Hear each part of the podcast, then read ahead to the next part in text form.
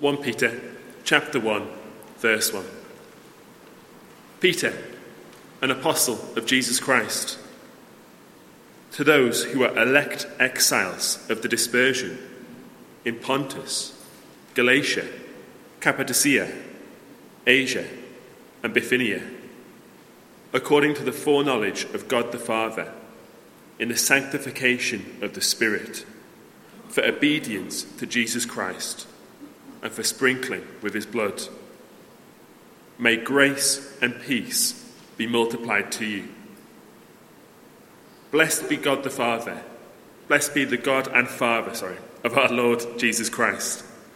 According to his great mercy, he has caused us to be born again to a living hope through the resurrection of Jesus Christ from the dead, to an inheritance that is imperishable, undefiled, and unfading, kept in heaven for you, who, by God's power, are being guarded through faith for salvation ready to be revealed in the last time. In this you rejoice, though now, for a little while, if necessary, you have been grieved by various trials, so that the tested genuineness of your faith, more precious than gold that perishes, though it is tested by fire, may be found to result in praise and glory and honour at the revelation of Jesus Christ. Here ends the second reading. Uh, you just need to turn on the news, don't you, over the last month to see earthquakes and hurricanes. Now, a couple of weeks ago, we had the Great North Run, which was a joyful event in many ways, but for a lot of people, is run in memory of people that they've lost, or is run against things that we can't yet cure. Why then, given this suffering, doesn't God do something about it? That's led some people to conclude that either God is good, but he simply isn't powerful enough to do anything about it, in which case he isn't really God at all. Or the alternative is that God chooses not to do anything about suffering, in which case he isn't good. Either way, the all powerful, all loving, good God that Christians claim to believe in cannot exist. And this is a big problem that's not just been asked in our day, but it's been asked throughout history. But I'm guessing that it's not the logical, philosophical, logical barrier to God's existence that brings us here this morning. It's not the reason why three times uh, more people picked this question than any other in our survey. Now, the problem isn't so much out there. How is it possible that God and suffering exist? It's in here. Our questions are why has God allowed this to happen to me? Or has this happened to this person? If that's where you find yourself this morning, then I want to say thank you. Thank you for being willing to listen to what God has to say about this topic. But I also want to say to you that I don't have an answer.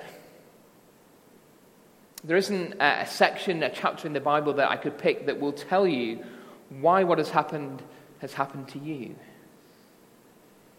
In fact, when we try and make a link between our suffering and past actions, Jesus himself encourages us not to do that. What I do have is God's word, which helps us to understand something of what suffering is like, of what the purpose behind it might be, and how on earth we're going to live through it until one day it ends forever. I've got three points I want to make this morning, and the first one is this suffering isn't natural. Suffering isn't natural. Suffering is real, and suffering does hurt. The writers of the Bible knew this uh, more than most people. But if you to pick up your Bible and you to turn to the first page uh, and to Genesis chapter 1, you'll see that suffering is not something that God intended. Genesis 1 records the creation of the world, and when each stage of it is completed, God says this God saw it and it was good. The world, in its original intended state, does not contain suffering. There is no crying, there is no disease, there is no pain, there is no death. Now, why is it important for us to know this? Why does the Bible tell us this on the very first page? Well, suffering hurts, doesn't it? Even when it doesn't happen to us, even when we observe it happening far away, our hearts scream out, that isn't right. It shouldn't be like that. Why? Have you ever thought about that? Why is our gut reaction when we see suffering, even if it doesn't affect us personally, to say, that's wrong? It shouldn't be like this. Why is it that we feel so intensely wronged by suffering and evil? You see, if we don't believe in God, then these sufferings, these disasters are, are natural. In fact, that's what we call them, isn't it? We call them natural disasters. We say that people die of natural causes. But the Bible says that there is nothing natural about these things. The Apostle Paul talks about the whole of the universe, the whole of creation groaning like a mother in the midst of childbirth, waiting for something to be done about the pain that we feel. He says that we groan inwardly for the same reason. Isn't that how you feel when you watch the news? Don't you groan inwardly? I said before that the problem of evil and the problem of suffering is one of the biggest ones that Christians face. It's one of the most serious objections to a belief in the God of the Bible.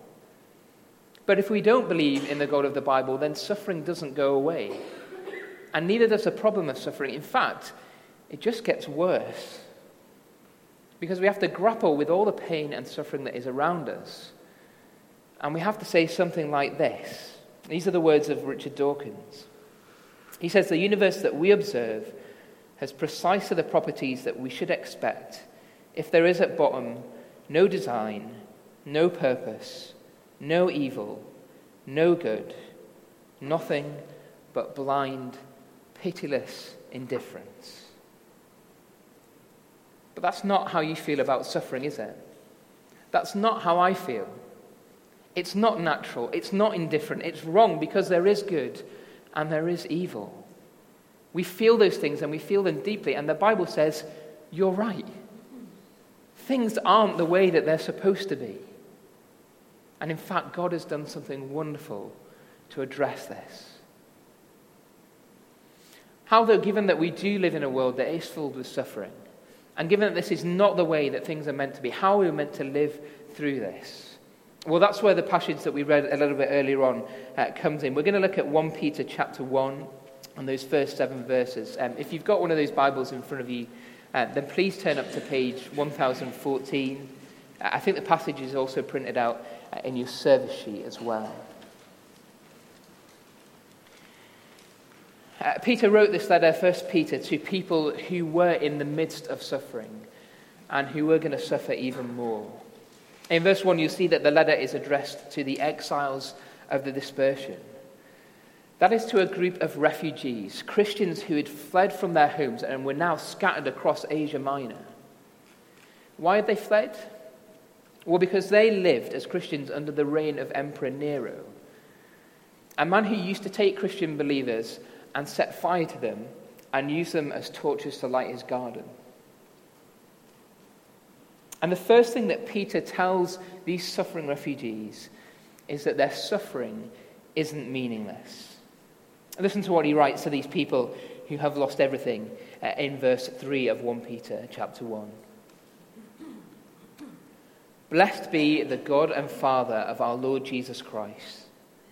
According to his great mercy, he has caused us to be born again to a living hope through the resurrection of Jesus Christ from the dead to an inheritance that is imperishable, undefiled, and unfading, kept in heaven for you, who by God's power are being guarded through faith for a salvation ready to be revealed in the last time.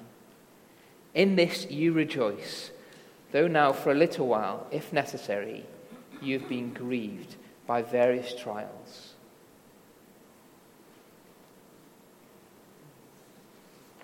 When we are grieved by various trials, uh, as Peter says, this group of Christians have been, our temptation, can it not, is to run away from God, to push back and say, if you really do exist, then I don't have an awful lot of time for what you have to say right now. But Peter says, Blessed be the God and Father of our Jesus Christ. How on earth can he say this to this group of people? Uh, my wife and I have uh, three kids, and our youngest one uh, is Lucy. Uh, she's three. Uh, and of course, she's uh, very precious to us. A few weeks ago, though, we took her to a place that she'd never been to before, and we allowed a stranger to take a sharp piece of metal and to pierce her skin with it. And doing so caused her to break down in floods of tears. Why would we do something like that? Well, hopefully you've put two and two together by now and guessed that this sharp piece of metal was a needle uh, which was delivering her latest round of preventative injections. But as that needle pierced her skin, there was real pain, if only for a moment. Now, it's easy for us to see that this was all done for a reason. It was done to prevent something worse happening. But it wasn't easy for her to see. Peter says the same thing is true for these believers. The trials that they are going through are testing but they are producing something that is valuable. Look at verse 7. Peter says that these things are happening so that the tested genuineness of your faith, more precious than gold, that perishes though it is tested by fire, may be found to result in praise and glory and honor at the revelation of Jesus Christ. This suffering was not without purpose or without meaning. Rather, God was using it to achieve something specific, something valuable, something that was worth it. The answer to how can a good God allow suffering is simply that there is some greater reasoning behind that suffering. And just like my three year old didn't fully understand why she had to get those injections, so often we don't fully understand why we have to go through the suffering that we do. But in spite of that, Peter says that we should not run away from God, but rather run to him and trust him. But why should we? We can perhaps understand why uh, my three year old doesn't run away from me now, despite the fact that I let her have that injection. She knows that I love her. There's reason for that, there's evidence.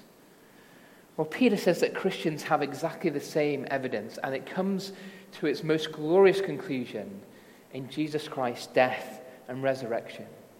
And it's by looking back at Jesus' death and resurrection that we are able to cope with suffering.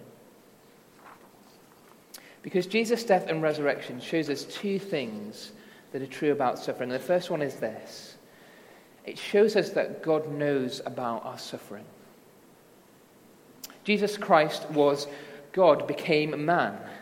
This is a unique claim of Christianity. No other religion claims it.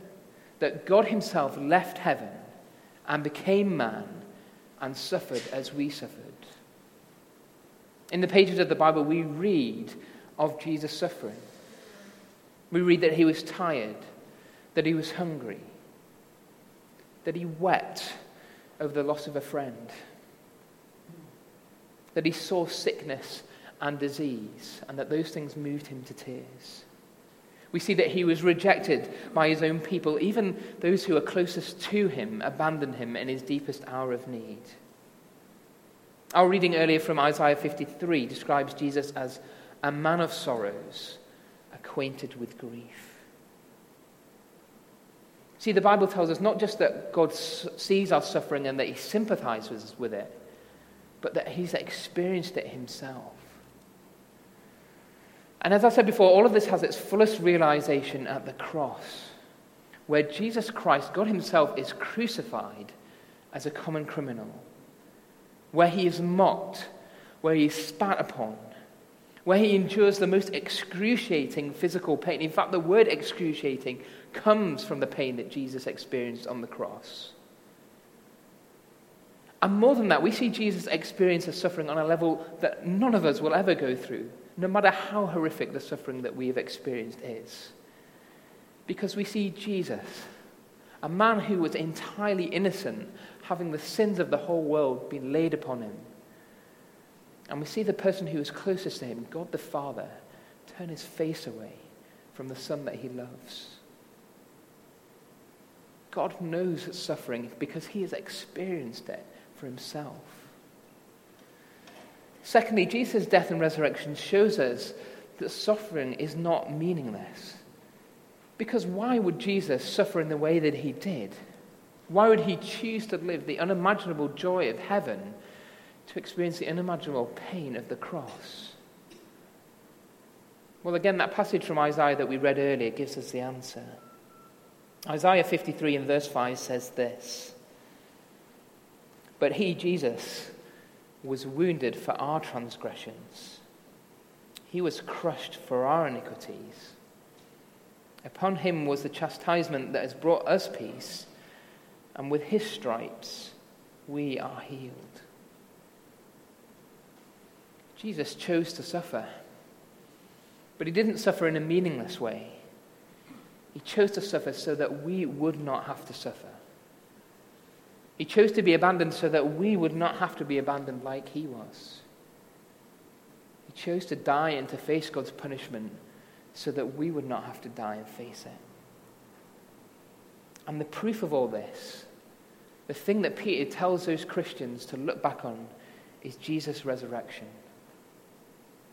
The ultimate proof that suffering need not be meaningless is when the person who suffered beyond any other level of suffering, by that suffering, achieves what no one else could our salvation.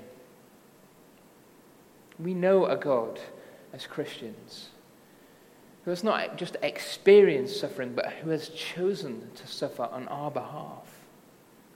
That is the living hope that Peter puts before these Christians. That is the evidence that allows us to trust God with our suffering.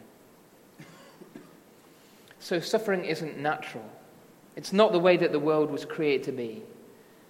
And suffering isn't meaningless because, because God has chosen to suffer on our behalf so that we could be freed from it. Peter tells us to look back at the cross to see that suffering isn't meaningless.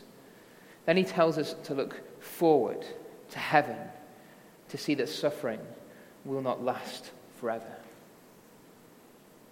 In 1977, a man uh, called Douglas Scott uh, took on Baintha Brakk, a notorious Pakistani mountain uh, known locally as the Ogre. Almost 25 years after Everest had been conquered, nobody had been able to reach the summit uh, of the Ogre. Scott was determined that he would be the first. On July 13, 1977, uh, Scott and his climbing partner Chris Bonington scaled the 250 meter pinnacle of rock that stood at the Ogre's peak. Uh, since it was already uh, late by the time that they reached the summit, they decided to speed up their descent by abseiling back down the face of the mountain. This wasn't a good decision. A gust of wind uh, caught Douglas Scott, and as he, just, as he tried to make his way down the side of the mountain, smashed him against the rock face, shattering both his legs. Since only his lower legs were broken, Scott managed incredibly to abseil the rest of the way down using his knees to push off the rock face. Fortunately, uh, the pair were joined by two other members of the expedition. But unfortunately, they were two, still 2,000 meters away from their base camp. A blizzard closed in, which forced them to take shelter in a cave for two days, where they used up the rest of their rations. Scott knew uh, that the rest of the team would be unable to carry him down, especially as Bonington had already broken two of his ribs in a separate fall. There was only one path to survival. He was going to have to climb down, crawl down the rest of the mountain. Scott crawled for seven days on his hands and knees down one of the highest mountain peaks in the world. By the time that he had finished, he had worn through four, set, four sets of clothes, four layers of clothes, and his knees were a bloody pulp. He did all of this with two untreated broken legs and on starvation rations.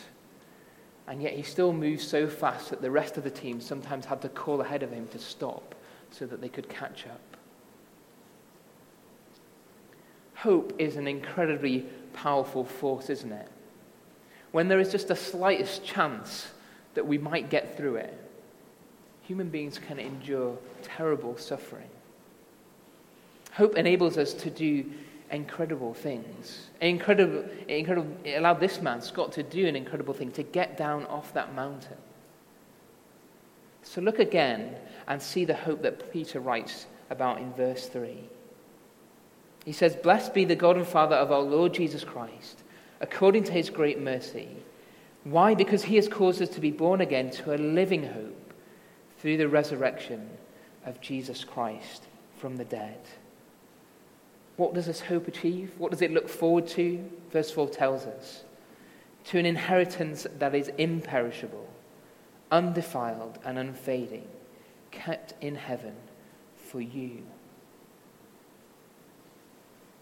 Scott was able to get down that mountain despite facing incredible suffering because he had just the sliver of hope that he might survive.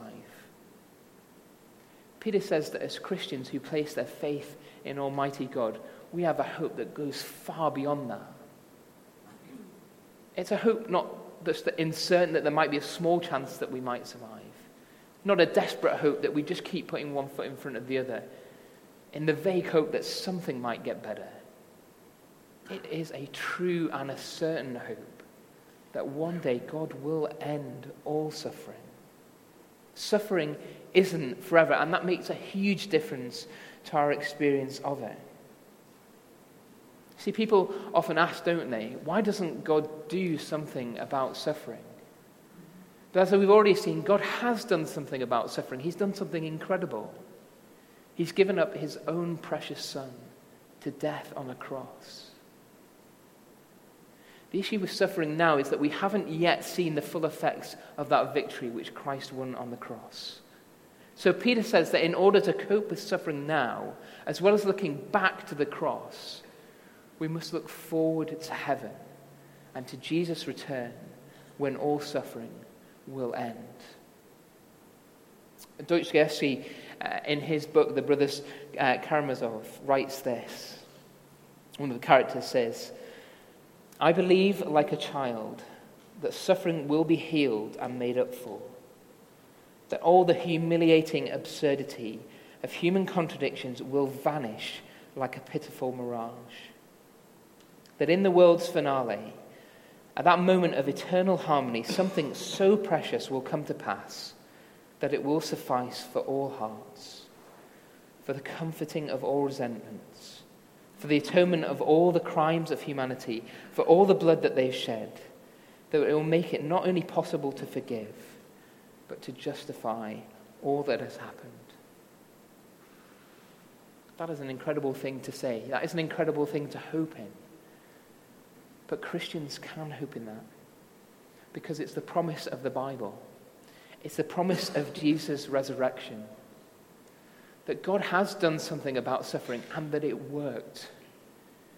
Because Jesus Christ did not just die for our sin and did not just die to end suffering, but that he was raised from the dead to prove that one day we will be raised with him.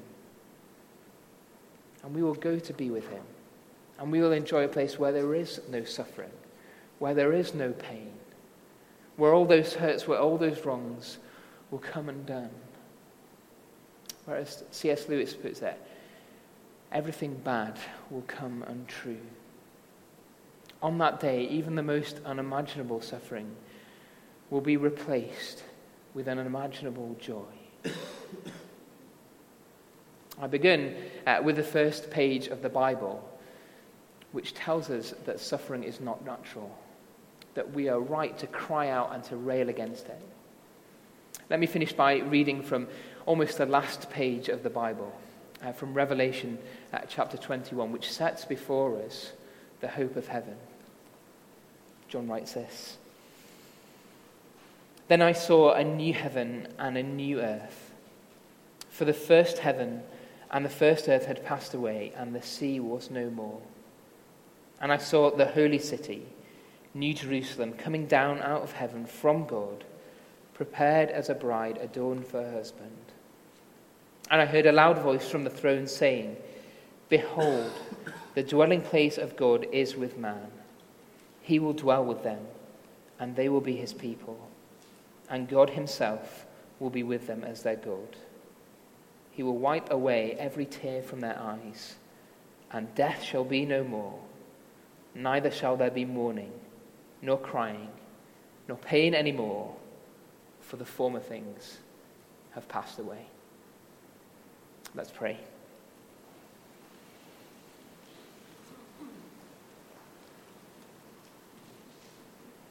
Heavenly Father, we praise you this morning that you are a God who has not just seen our suffering, but has chosen to endure it for our sakes. Lord, we praise you for the Lord Jesus, who in love went to the cross so that we did not have to experience the suffering that he experienced.